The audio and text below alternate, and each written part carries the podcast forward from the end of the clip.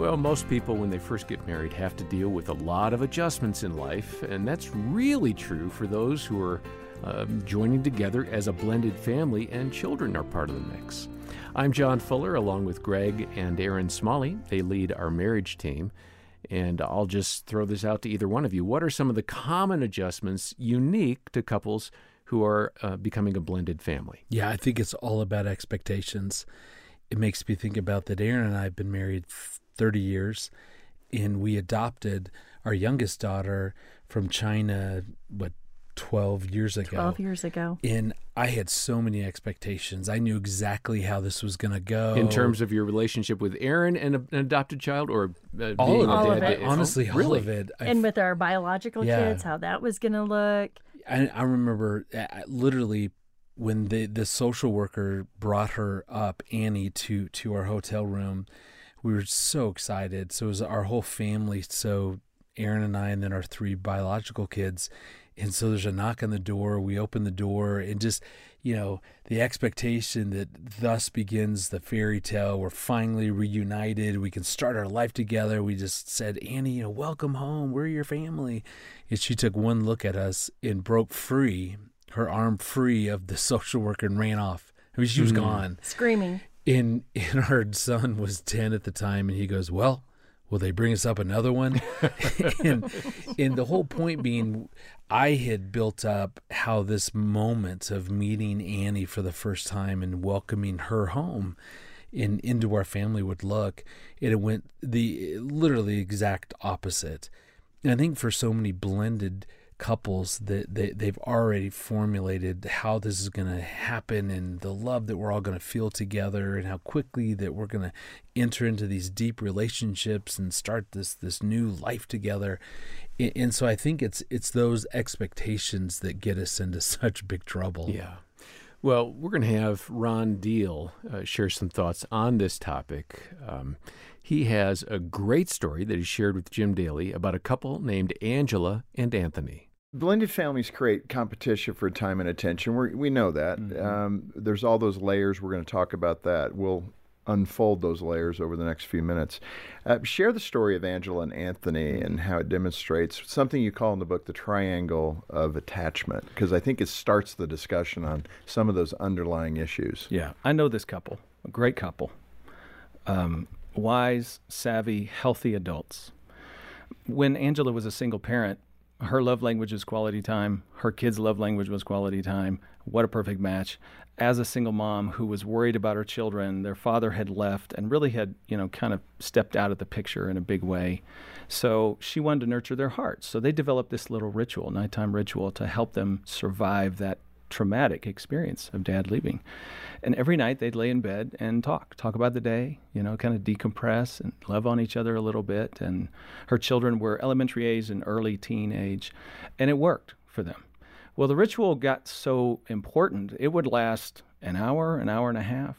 All right, now fast forward, turn the corner. She's now married to a man, Anthony, who has a couple of children of his own. They're moving back and forth into their home um, on weekends.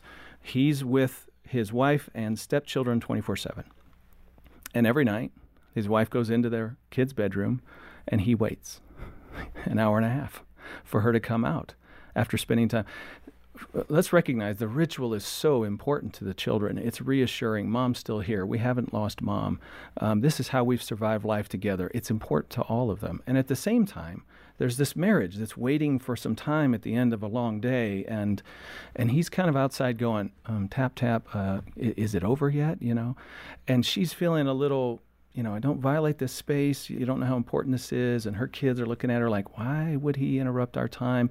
And in the meantime, he's going, he's beginning to think, okay, are they more important to you than uh, me and our marriage? And so you see the triangle. Oh, sure. Mom and her children are tight and strong, and as it should be. She did a fabulous thing by her children through the single parent years. But now, what was functional is a little dysfunctional for their blending process. So, what do they do? Right? There's no easy. Does she just cut off the ritual? Does she just say, "Sorry, kids, can't do this anymore"? Well, that's going to create this sense of loss again in their heart, and you can see how complicated Sure. it is. And so, what what they had to do is they had to start communicating. They had to start talking and developing empathy. You know, he had to, as a stepdad, start listening to, oh, that's what this is meaning to your children. Oh, I see how this played a role through the, I get it now. I understand, you know, empathy for his wife who feels caught in the middle, trying to do right by her children and her husband. She had to develop empathy for him, feeling like an outsider, like all alone, left out, clearly not a part of this little family moment, and lonely. And she had to see the relevance of that. So they began to talk what would it look like if we changed the ritual, altered the ritual? Ultimately, mom had to take responsibility with her children to begin to put some parameters on it, to shorten it up, to shore it up, not to end it. I mm-hmm. wouldn't say end that. Yeah, give it the right place. Give it the right place and reserve something in your heart and time and energy for your husband. But by the way, your kids are probably going to, and they did, kind of push back. Mom, hello, why are you leaving so early? You know, this is our thing. And she had to kind of find that strength to say, yeah, you know, I know this is hard, but I love my husband. And we're going to have to just shorten this up a little bit but I'm here for you guys every night. But now it's time for me to be with him. Mm. Does that create some little hardness in their heart towards their stepfather? Because if he wasn't here, we'd still have. Yeah, it does. There is a competition going on between mom's time with her husband and her time with her children. Competition's a strong word, but I really think it's the right word. Yeah, no, I understand that. And so they have to deal with that delicate relation thing by attending to both the children and the marriage, but trying to decrease the competitive environment. Ron, let me ask you a generic question as a follow up, just to make sure people who are in this spot can hear some help and some answers. What is a way, uh, what are the two or three things that they need to do that they need to recognize? For example, in that story you told, mm-hmm. do you get the whole family together to resolve this, or do you, as husband and wife, talk about it? find the path forward, then begin to talk with the kids about it together, separately? I'm not sure there's a right answer. I do know couples always need to start the conversation with each other because their work that's one of the ways they preserve their marriage within this parenting and that's dilemma. a bonding process. It is. Yeah. Right? And at some point there's going to be communication to the children. And there's a unity there if it, they're talking just privately, right? Exactly. Yeah. Exactly. So that's one of the things they want to do is start communicating husband and wife, start listening what it's like to be everybody else in this triangle except me um, trying to communicate your particular need in this situation without criticism or you know denigrating the ritual or whatever the past was about, and say, all right, we, it is delicate. How do we work together to make changes? When they make the uh, changes regard, in this case, regarding the children, it's mom's job. The biological parent has to take the lead on that. Imagine stepdad. Yeah, it won't work. Stepping in and going, I'm sorry, kids, I get her now. Right. No, no, no. That's just building resentment toward him. And that's breaking down ultimately. See, ultimately, this triangle marriage versus parent child relationship competing. Ultimately, what's at stake here is the stepdad's relationship with the stepchildren. If they don't manage this well, if mom doesn't take responsibility for making the parental changes, it could come at the sacrifice of him as a stepfather and his relationship with the kids. And now we're not blending anymore. Right. It's so true, and I experienced that as a boy. Uh, when mm-hmm. I was eight and nine, my mom had remarried a man named Hank, mm-hmm. and unbeknownst to us, she was not doing well health wise. She was dying of cancer, but we we the kids didn't know. And he would lock her in the master bedroom, and he. I remember him pointing to me and saying, "Hey, mm. don't bother your mother because you'll mm-hmm. wear her down. She doesn't have enough energy for you." That's a horrible thing to say. Mm, absolutely. You know, but it put fear into me. Like, I don't want to harm my mother. Right. But at the same time, it really made me angry at him. Who are you, mm-hmm. yeah. Hank, yep.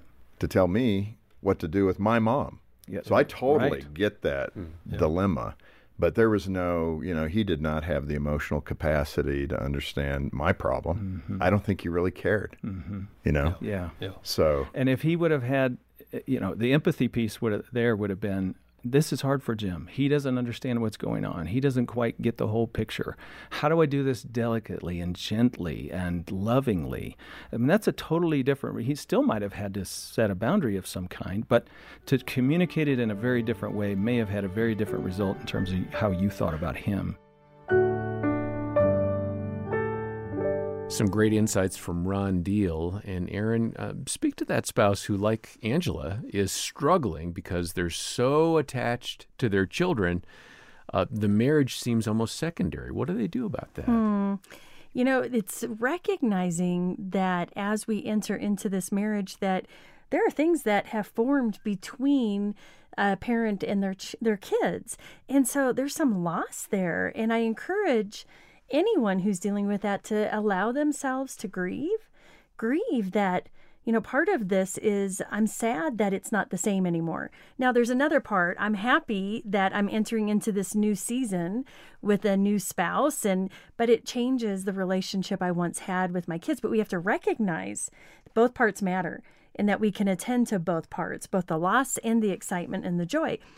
I've I've worked with several uh, blended families that this has been an issue, and you know, looking at that, no, I can't. I can no longer spend hours in the evening, kind of like Angela was saying, you know, tucking in or even falling asleep with my child night after night. And because I've got this new relationship, and how do I attend to this new relationship as well as attend to my relationship with my kids? Yeah. It's going to look different. And this is a hard one because there's not a, a, a neat, easy way to say, oh, my marriage is my priority because I'm just rolling through the years in our non blended family. Mm-hmm. We had six kids. We were always dealing with kids. It was very, very hard to keep the marriage the priority.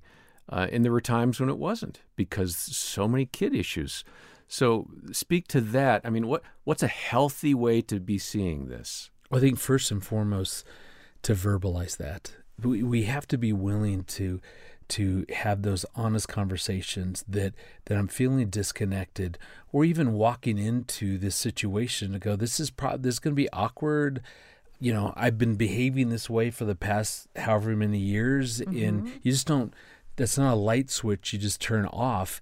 To, but to to verbalize that to each other to go what will that look like? Yeah, and also talk about the loss. And, you know, as a spouse, recognizing that whatever your spouse is dealing with with that loss of what was with her kids or him with his kids, that that's okay. That those feelings are real and, you know, just being able to lean into that and care about the loss and the difficulty. Sometimes there would be a propensity to take that personally, like, hey, you're not prioritizing me and I want to be a priority but it's recognizing you're, there's all kinds of things going on and just being able to uh, care for yourself but then lean into whatever your spouse is dealing with Yeah. Yeah, in the reality, John, you have six kids. Erin and I have four. Um, again, we're not saying that we're a blended family, but e- even with us, if if we don't make a choice and go, okay, tonight we're gonna have a date night, or tonight we're we're gonna watch, you know, something that we'll stream together or we're going to have an intentional conversation it'll never happen. There's this there's there's too much competition for for just our time and attention and and kids want that. Mm-hmm. And we used to teach our kids that